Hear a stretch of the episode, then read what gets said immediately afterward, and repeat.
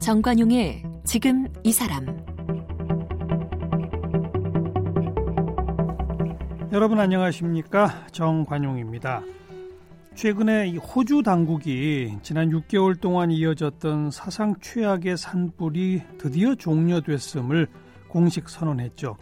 이번 산불로 한반도 면적을 훌쩍 뛰어넘는 무려 1,800만 헥타르가 불탔고 10억 마리의 야생 동물들이 희생됐답니다. 그런가 하면 남극 대륙에서 사상 처음으로 영상 20도를 넘는 기온이 측정됐죠. 또 올겨울 우리나라도 기상 관측 시작된 이래 가장 따뜻한 겨울을 보냈고요. 이런 현상들의 공통적인 원인 바로 기후 변화입니다. 아, 국립기상과학원장을 지낸 경희사이버대학의 조천호 교수는 전 세계가 이 기후 변화에 대응할 시간, 소위 티핑 포인트가 10년밖에 남지 않았다. 그리고 세계 그 어느 나라보다 우리나라가 기후변화로 인해 큰 타격을 입을 것이다. 이렇게 경고하는데요. 오늘 경희사이버대 조천호 교수를 함께 만나겠습니다.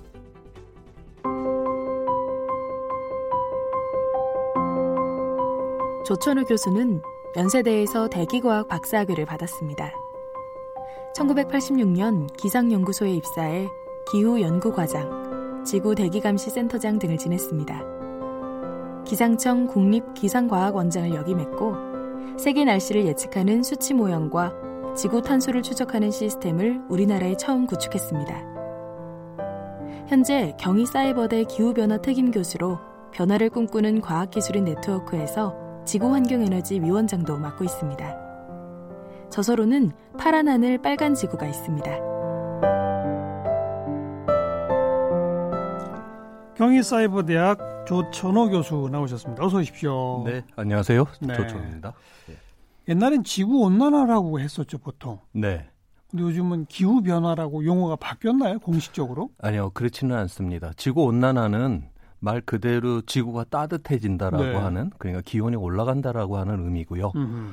기후 변화는 그 온도가 올라감에 따라서 뭐 강수량도 변하고 극단적인 날씨도 일어나고 예. 뭐 해수면도 뭐 상승이 되고 하는 그 어. 그 포괄적인 모든 변화를 다 포괄을 해서 그러니까 기후 변화가 기후 온난화를 포함하고 있다 이렇게 이해를 하면 되겠죠. 어찌 보면 지구 온난화 현상으로 인해 기후에 네. 나타난 여러 변화, 예, 예. 이 모든 걸 다 합해서 기후 변화다. 예, 그렇게 이야기를 하고 여기 있습니다. 뭐 홍수, 가뭄, 예, 폭염, 예, 뭐 혹서, 예, 뭐 그로 인한 산불 예. 이런 게 다 포함되는 다 포함되는 겁니다. 어.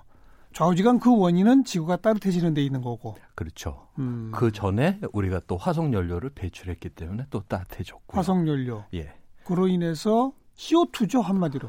예, CO2 이산화탄소 이산화탄소가 가장 큰 역할을 하고 있고요. 음. 그밖에 뭐 메탄도 커다란 역할을 하고 있고요. 예. CO2, 메탄 이런 것들이 어 대기 위에 쌓여 가지고 예, 공 우리 공 공기 중에 이제 배출이 되게 되면 예. 그것이 열을 잡는 능력이 굉장히 좋아요. 음. 그래서 그 열을 잡아 갖고 그 그런데 이제 이 온도가 이제 그렇게 올라가게 되면 단순하게 온도가 올라가는 문제가 아니라 이 지구 조절 시스템이 다 붕괴가 일어나게 됩니다. 네, 네. 그래서 뭐 해양이 산성화되고 해수면이 올라가고 뭐 가뭄이 들고 음. 뭐 이러한 여러 가지 현상들이 다 함께 이제 일어나게 되는 것이죠. 통계적으로 음. 평균 기온이 지금 몇 년 사이에 얼마가 변화한 겁니까? 지금 지난 100년 동안 1도가 지금 상승했다. 지구 평균 기온이요. 음. 지구 평균 기온이 1도 정도 상승했고 우리나라는 한 1.5도 정도가 상승을 했어요. 그거는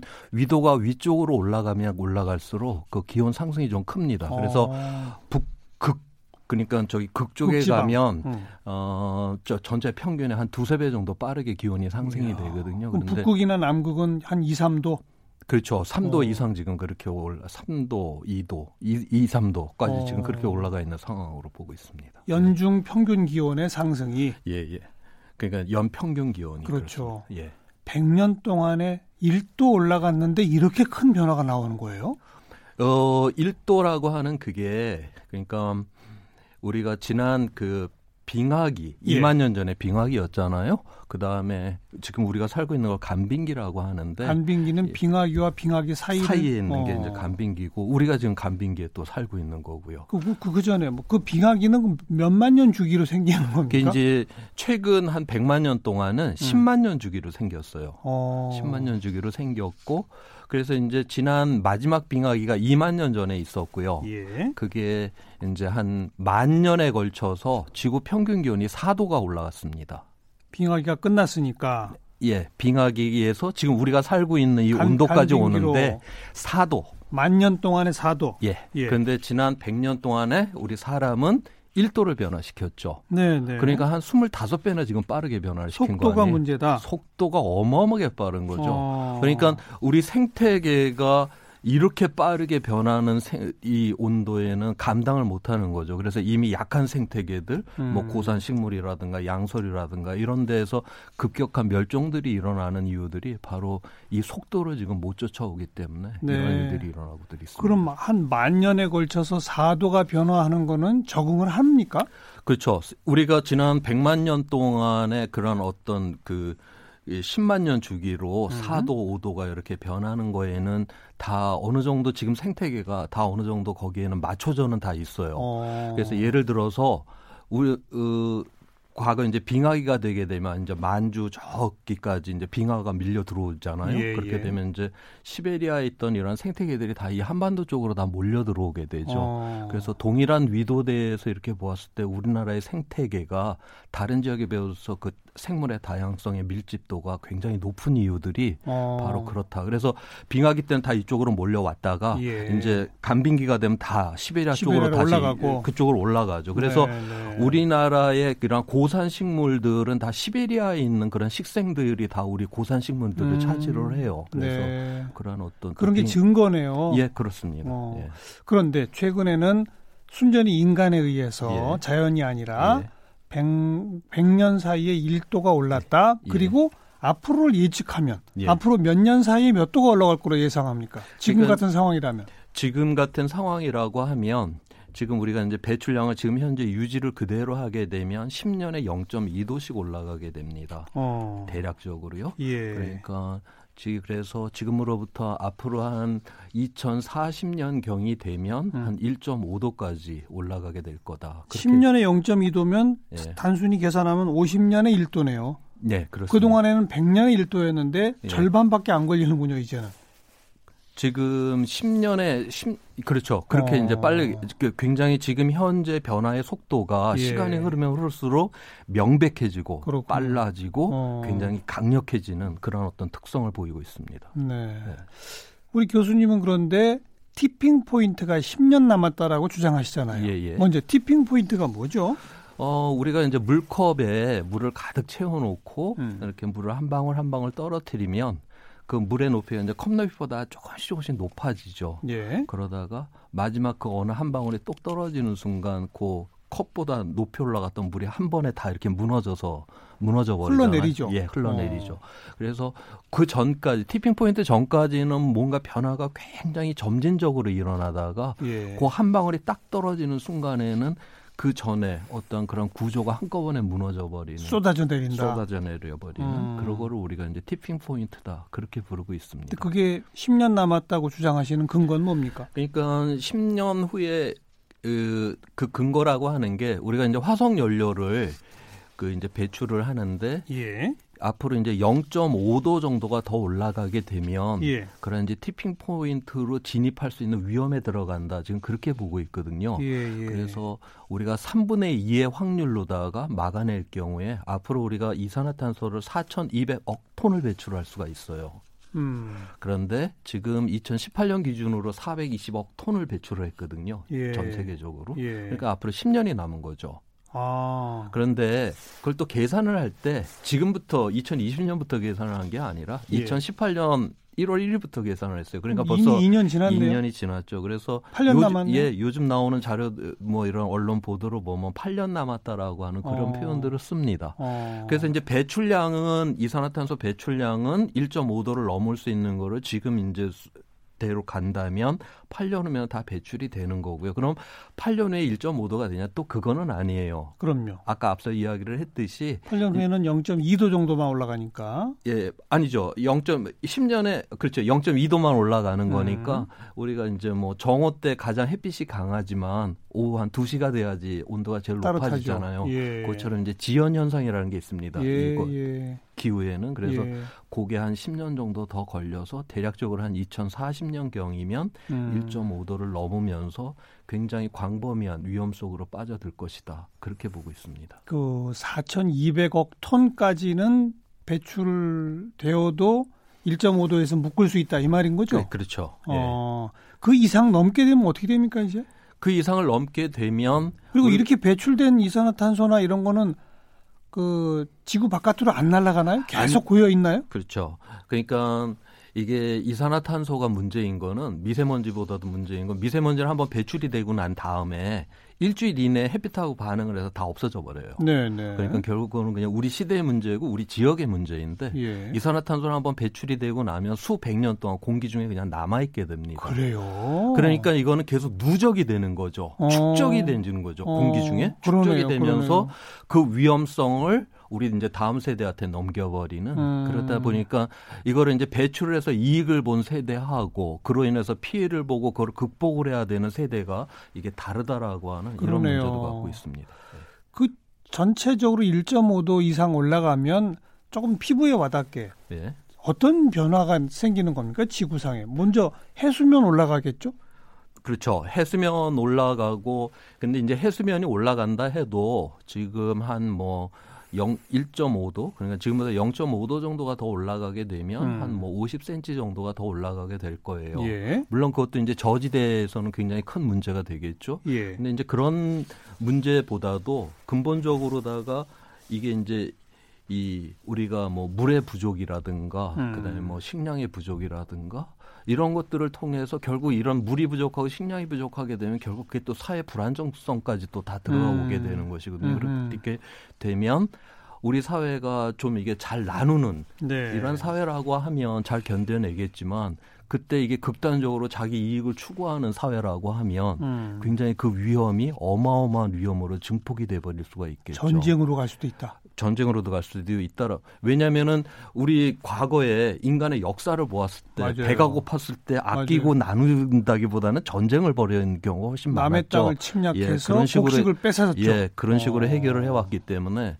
우리가 그러한 또 위험성도 네. 상당히 크다라고 그렇게 보고 있습니다. 그런데 평균 기온이 올라가면 식량이 부족해집니까? 그렇죠. 식량이 그 부족하다라기보다는 이제 국지적으로다가 이제 이러한 문제들이 일어나게 될 텐데 지금 어 0.5도 정도가 더 상승이 되게 되면 한 3,500만 명 정도가 더 기아에 시달리는 사람이 이제 증가를 하고 왜 그럴까요? 오히려 네. 기온이 좀 올라가면 지금 농사 못 짓는 땅까지 농사 지을 수 있게 된다고 생각하지 않나요? 아니면 현재 한 번 짓는 데는 이모작 가능하다고 생각하게 되지 않나요? 그렇게 해서 이제 이익을 보는 그러한 땅들도 분명 있기는 하지만은 근본적으로 이제 극단적인 날씨가 이제 많이 발생을 하게 돼요. 아. 그런 뭐 예를 들어서 가뭄이나 홍수? 재해성의 음. 그렇죠. 재, 가뭄이라든가 이러한 재해성의 날씨들이 이제 증가를 하게 되면서 결국 이제 식량 생산이 줄어드는 것이죠. 아. 하나 예를 들면 우리가 빙하기 때 그러니까 2만 년 전 그때도 현생 인류가 살았었잖아요. 예, 예. 근데 대부분 다 현생 인류가 신석기도 못 가고 다 구석기 시대를 다 살았죠. 네. 만년 전쯤이 되어서야 겨우 농업을 그때 시작을 그래, 그때 하잖아요. 시작했죠. 예. 우리 인류는 현생 인류는 거의 20만 년 전에 이 지구상에 등장을 하는데 그럼 다 구석기 시대를 살았다라는 거 아닙니까? 그렇죠. 결국 대부분 이제 빙하 시기를 보냈는데 빙하기는 지금보다 한 10배 정도 극단적인 날씨가 많았다라고 그렇게 어, 보고 있어요. 어. 그러면 지금보다 10배 정도 우리가 재해성의 그런 날씨가 많았다. 예를 들어서 우리나라의 가장 대표적인 재해성의 날씨가 태풍인데 예. 뭐 하나 정도가 뭐 호남평해를 쓸고 지나갔다. 음. 그에 뭐 그래도 벼 세우기로 해서 농사가 가능하겠죠. 음. 만약 근데 10개가 지나갔다? 음. 거기서 농사가 불가능하죠. 그렇죠. 그래서 우리가 극단적인 날씨가 지금보다 이게 많아진다라고 하는 거는 우리가 지금까지 먹고 살아왔던 알겠어요. 그런 어떤 식량의 그런 발판이 무너진다는 걸 의미를 합니다. 네. 그리고 우리나라가 그런 기후 변화로 인한 피해를 다른 나라보다 더 많이 받을 거다. 네. 어 지금 그러니까 현재 전 세계에서 인간이 우리 음. 인류가 생산과 그다음에 이 폐기를 위해서 필요한 거를 네. 면적으로 계산을 하면 한 예. 1.7배의 지구가 필요합니다. 어. 그러니까 이미 우리가 과잉되게 지금 지구를 쓰고 그렇죠. 있는 것이죠. 그렇죠. 결국 1.7배를 쓴다 하면 우리가 이거는 뭐 어떤 면에서 원금을 까먹고 있는 네. 경우에 원금을 까먹다 보면 언제가 파산을 하게 그렇죠. 되겠죠. 그런데 어. 그걸 또 국가별로 다 또 다시 분석을 하게 되면 예. 대한민국이 약 8.5배의 우리 남한 면적이 더 필요해요. 우리가 그 순환적인 우리, 삶을 우리가, 산다라고 우리가 하면 만들고 버리는 예, 예, 그 양을 예, 보면 예, 한반도 8배가 있어야 된다. 그렇죠. 그런데요. 어. 지금 뭐 우리가 뭐 식량 자금률 25%밖에 되지도 않고요. 음. 대부분의 에너지 다 수입을 하고요. 결국 그런데 대한민국이 그 필요한 면적이 세계 1위입니다. 네. 일본이 한 7.6배고 우리가 어. 8.5배가 더 필요하기 때문에 어. 결국 이건 뭐를 의미를 하냐면 우리가 기후 위기라든가 지구 환경의 위기가 왔었을 때 대한민국이 가장 앞에서 음. 그런 피해를 볼 가능성이 가장 큰 나라다라는 걸 의미를 합니다. 그 얘기는 달리 말하면 지금 우리 대한민국이 다른 어떤 나라보다 이산화탄소 발생량이 많다는 얘기네요. 어, 경제 규모나 사람 인구수나 이런 거에 비해서 볼 때. 그러니까 우리가 갖고 있는 그 영토와 우리가 자원과 이런 음. 거에 비해서 우리가 그걸 갖고 우리가 먹고 산다기보다는 우리 안에 있는 우리 사람을 갖고서 이제 먹고 사는 그렇죠. 나라가 되다 보니까 네. 그런 측면들이 있습니다. 그리고 우리나라가 이러한 중화학 공업을 음. 굉장히 기본적으로다가 그 기반으로 하고 있는 나라이기 때문에 또 네. 배출량이 또 많을 수밖에 없고 어느 정도입니까 배출량이나 이런 면이 세계에서 세계에서 지금 온실가스 그 총 배출량으로다가 지금 7위권을 지금 어. 갖고 있죠. 어. 네. 그래서 그래서 저 우리나라를 기후 악당 국가라고 부른다면서요? 어디서 이렇게 불러요?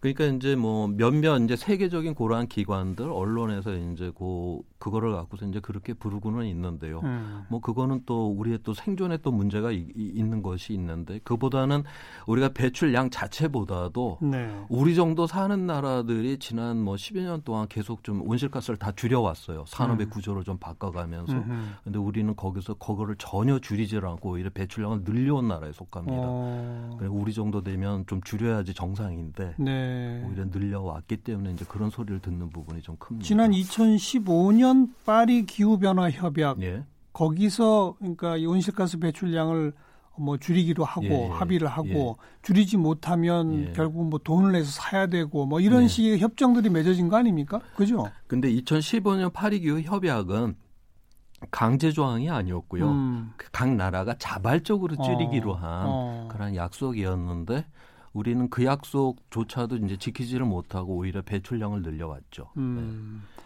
미국은 아예 여기서 탈퇴했죠, 근데. 미국 같은 경우는 미국이 이제 그 어떤 면에서 정치적으로 음. 이 이 에너지 문제가 이제 그 진영으로 다 이제 갈려 있는 그렇죠. 상황이 되다 보니까 예. 이제 지금 공화당은 그 에너지 기업으로부터 많은 지원을 받게 되고 예, 예. 그렇게 되다 보니까 이게 이제 진영이 갈리게 되니까 뭔가 합리적인 이러한 바, 결정을 하는데 굉장히 좀 어려움이 있는 음. 그런 상태다라고 봅니다. 반면에 이제 유럽 쪽은 보수가 됐던 진보가 됐던 맞아요. 이 기후 위기라고 하는 걸 하나의 동일한 공통의 과제로 공통의 삼는데, 삼는데 이제 미국은 그게 되지가 않은 사회가 돼 버려 갖고 그런 음. 문제가 있는데요. 그런데 실질적으로 미국도 계속 줄이고는 있어요. 아, 네. 그래요. 네. 그렇게 대, 굉장히 탈퇴도 하고 알겠습니다. 그럼에도 불구하고 어. 네. 그다음에 그 지역적으로다가 뭐 주정부라든가 이런 데에서는 오히려 굉장히 강력한 기후법들이 통과가 돼 갖고 음. 또 줄이는 그런 경우도 있고요. 네. 그럼 미국과 유럽 국가들이 대체로 줄여 줄여 왔군요, 지금. 예, 그렇습니다. 예. 근데 우리는 왜 못 줄이고 더 오히려 늘어났죠? 우리가 결국 우리 사회가 이러한 성장이다라고 하는 성장 이런, 예 이러한 음. 패러다임 속에 있고 이 세상의 모든 문제 뭐 실업 문제 경기 침체 문제 심지어 뭐 이런 환경 문제 해결조차도 예. 성장을 해야만 우리는 이걸 해결을 할 수가 있다라고 이제 그렇게 생각하는 가운데에서 예. 아마 갔기 때문에 우리가 이러한 부분에 대해서 줄이는 거를 소홀히 하지 않았나 그렇게 생각을 합니다. 예. 일각에서는 그 문재인 정부가 내세운 탈원전 정책 있잖아요. 네. 그 탈원전 정책이 친환경적 정책으로 대표격으로 꼽히지 않습니까? 예. 그런데 반대로 탈원전 때문에 어 화력 발전이 늘어날 수밖에 없어서 예. 이 기후 변화에는 더 나쁘다 이런 주장을 펴는 사람도 있던데 그건 어떻게 생각하세요? 저는 그것조차도 하나의 성장의 논리라고 그렇게 보고 있고요. 어. 근본적으로다가 지금 우리가 쓰레기가 쌓이는 걸 보세요. 결코 우리가 부족해서 결핍 때문에 일어나는 문제들이 아니죠. 오히려 넘쳐서 넘치죠. 지금 예. 다 과잉돼서 일어나는 이 문제들인데 음. 그렇다라고 하면 지금 우리가 이런 수많은 우리의 사회적인 여러 가지 문제들, 뭐 환경 문제까지 다 포함을 해갖고 어떤 면에서 우리가 굉장히 과잉되게 아끼고 나누지 않았기 때문에 생겨나는 문제를 이걸 성장만이 해결을 할 수 있다라고 하는 네. 이러한 측면에서 지금 뭐 화력 발전 같은 경우도 지금 전 세계가 다 지금 대체로 우리 정도 사는 나라는 오히려 다 줄여나가는 상황인데 음. 오히려 우리는 이제 늘려가는 음. 이러한 상황이 돼버렸고 또 원자력이라든가 이런 것들도 이미 뭐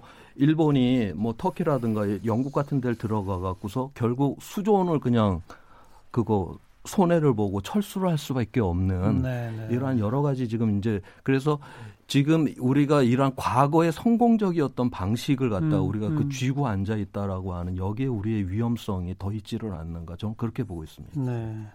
그리고 아까 교수님께서 이산화탄소 배출은 이제 세대 간의 네. 배출은 우리와 우리 앞 세대가 다 네. 했는데 예. 예. 그로 인한 피해는 뒷 세대가 감당할 예, 수밖에 예. 없는 이런 얘기 예. 하셨잖아요.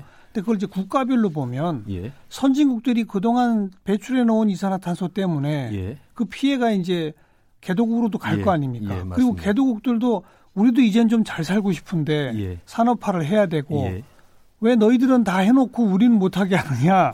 이 논리는 어떻게 보세요?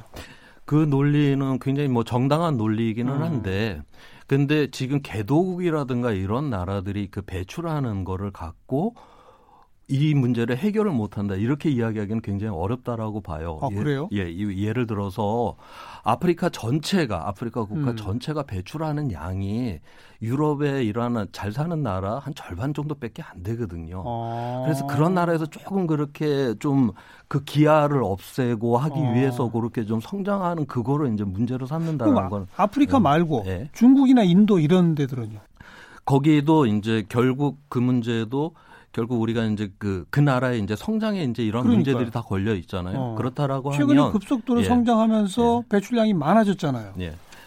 그 문제는 저는 어떻게 보냐면 결국 우리가 1.5도 지금보다 이제 2도 상승을 하게 되면 음. 지구가 거의 이제 그 어떤 파국적인 상황으로 들어가고 네, 네. 결국 그게 우리의 사회적 극단의 그런 불안정성으로 들어가는 음. 거의 사회 붕괴를 지금 이야기를 하고 있는 상황에서 그것 때문에 계속 배출을 해야 된다라고 하거나 그거를 인정을 해야 된다. 이렇게 이제 문제를 풀면 끝이 음. 없는 것이고요. 음. 해결이 안 나는 것이고 음. 어떤 면에 있어서 근본적으로 우리의 미래, 지금 현재 인류의 미래라고 하는 거는 기후 위기를 대응을 해야 된다라고 하는 이 한계 앞에서 예. 어떤 방법을 찾아야 되느냐 예. 거기서 우리가 이 문제는 해결을 해야 된다라고 보는 것이고요. 그러다 예. 보면 이제 뭐 중국이라든가 인도라든가 이러한 나라들이 거기서 나름대로 합리적으로다가 이 배출에 대한 이거를 음. 받아들일 수 있는 어떤 전 세계적인 어떤 새로운 합의가 있어야 된다라고 그렇게 보고 있습니다. 중국과 인도도 문제 의식을 예. 공유할 수 있는 예. 세계적 합의가 있어야 한다. 예. 예. 당장 우리부터 변해야 될 텐데 예. 우리가 배우, 보고 배울 수 있는 제일 좀 앞선 나라는 어떤 예를 들 수 있을까요? 그러니까 지금 뭐 독일 같은 국가가 음, 독일. 지금 에너지 그 정, 전력 에너지의 40% 이상을 재생에너지에서 지금 만들어내고 있거든요. 예, 예. 이 재생에너지라고 하는 것이 지금 한 10년 동안 예를 들어서 태양열 뭐 펜날 가격이 한 10분의 아니 5분의 1 가격으로 좀 떨어졌고요. 음. 이 기술 혁신이 어마어마하게 일어났기 네. 때문에 그렇게 이제 가격이 이제 내려갈 수가 있는 것들이거든요. 그래서 이런 어떤 전체적인 산업의 전환들을 지금 하고 있는데 음. 지금 우리나라는 뭐 여러 가지 이유를 들먹이면서 그런 재생에너지로 가는 거를 이렇게 막고 네, 네. 오히려 뭐 계속 뭐 원자력이나 이야기를 하고 있고 딴 나라에서 거의 지금 늘리지를 않고 있는 알겠어요. 이런 어떤 전환의 변환의 여기에 지금 우리가 있지를 않고 과거에 그냥 잘 썼던 방법에만 음. 지금 쥐고 앉아 있다라고 하는 이것 자체가 저는 더욱더 큰 위기라고 생각을 합니다. 또 어떤 분들의 분석을 보면 우리나라가 전기 사용량이나 이런 네. 것들이 다른 나라보다 많긴 많은데 네. 이 국민들이 가정에서 쓰는 전기 사용량은 미국이나 유럽에 네. 비해서 훨씬 적다면서요. 네. 근데도 전체 양에서 많은 거는 이 기업들 산업체에서 쓰는 전기가 예. 워낙 많기 예, 때문이다. 예. 맞습니까? 예, 예, 맞습니다. 예. 우리나라 뭐 개인이 그렇다고 뭐 그렇게 적, 적은 나라는 아니에요. 고한 10년, 20년 사이에 워낙 전력량이 어마어마하게 늘은 어. 나라이기 때문에 어. 그렇게 이야기하기는 어렵는데 예. 실제로 이제 산업 쪽에서 이제 많이 쓰고 있기 때문에 네. 전력의 그런 수요가 많다. 이 부분은 확실하고요. 그런데 우리가 다른 이제 그런 나라들이 우리가 앞서 말했던 뭐 독일 같은 국가들이 이런 음. 전력을 대부분 다 이제 이러한 재생 에너지를 통해서 이제 해결을 하려고 하는데 우리는 이제 과거에 그런 방식을 통해서 해결을 한다라고 네. 하는 아니 그러니까 네. 제가 방금 소비 얘기를 꺼낸 거는 예. 현재 에너지 사용의 몇 퍼센트를 뭐 화력이나 원자력 재생 등등으로 충당하느냐. 예. 그래서 충당 비율을 재생 에너지 예. 쪽으로 늘리자. 이건 예. 옳은 방향인데 예. 동시에 지금 쓰고 있는 에너지의 양을 또 점진적으로 경제가 커지니까 더 늘어날 거라고 가정하는 것 자체가 문제 아니냐. 에너지를 좀 적게 쓰는 쪽으로 방식을 바꿔야 되는 거 아니냐 이런 주장인 거죠. 맞습니다. 그죠? 지금 앞서 말씀을 드렸지만 지금 현재 우리가 기후 위기의 문제는 결핍이 아니라 과잉의 문제이거든요. 네, 네. 그래서 근본적으로 우리가 수요를 줄여야 되는 게 가장 첫 번째로 이, 이루어야 될 예. 부분이라고 생각을 합니다. 그러면서도 우리가 쓸 수밖에 없는 그 에너지를 바로 재생 에너지를 통해서 해결을 해야 그렇죠. 된다. 그러한 방향이 맞다라고 저는 우리 국민들은 뭘 해야 합니까? 그럼 우리 국민들은 결국 그거를 우리 개인이 음. 그런 어떤 뭐 도덕적 윤리적 의무로다가 저는 해결할 수는 음. 없는 문제다라고 봐요. 네. 결국 우리가 그러한 좋은 시스템을 만들어내야지만이 그렇죠. 거기서 우리가 될 수가 있거든요. 그래서 예를 들면 작년에 뉴욕시가 굉장히 강력한 그 기후법이 통과가 됐습니다. 네. 그 2050년까지 현재 배출하고 있는 온실가스를 80%를 줄여버리겠다. 오. 그렇게 이제 선언이 됐어요. 그 오. 법이 통과가 돼버렸습니다. 예, 예. 그럼 당연히 도시에서는 대형 건물이 에너지를 가장 많이 쓰고 있거든요. 음. 그러니까 지금 현재 뉴욕시에 있는 모든 건물이 에, 에너지 효율을 최고 수준으로 다 높여놔야 돼요. 그렇죠. 그렇게 네. 했는데 당연히 그렇게 되니까 이제 건물을 가지고 계신 분들 음. 입장에서는 음. 갑자기 비용이 들어가잖아요. 네. 그래서 우리 사회에 뭐 흔히 듣는 이야기예요. 뭐 이렇게 되면 비용이 늘어나니까 음. 그리고 기업에 부담이 된다. 예, 뭐. 임대료가 올라가고 임대료가 알겠습니다. 올라가니까 예, 뭐 예. 사람들이 뭐 뉴욕시로 안 오고 그럼 경기가 침체가 될 음. 것이다. 그럼에도 불구하고 뉴욕 시민들이 그러한 법을 통과될 수 있는 의원들을 뽑아 놓으니까 맞아요. 그 법이 통과가 되는 것이죠. 알겠습니다. 예. 우리 국민들이 예. 힘을 모아서 그런 정치를 만들어내야 되는 거죠. 그럼요. 알겠습니다. 네. 경희사이버대학 기후변화 특임 교수 조천호 교수였습니다. 고맙습니다. 예.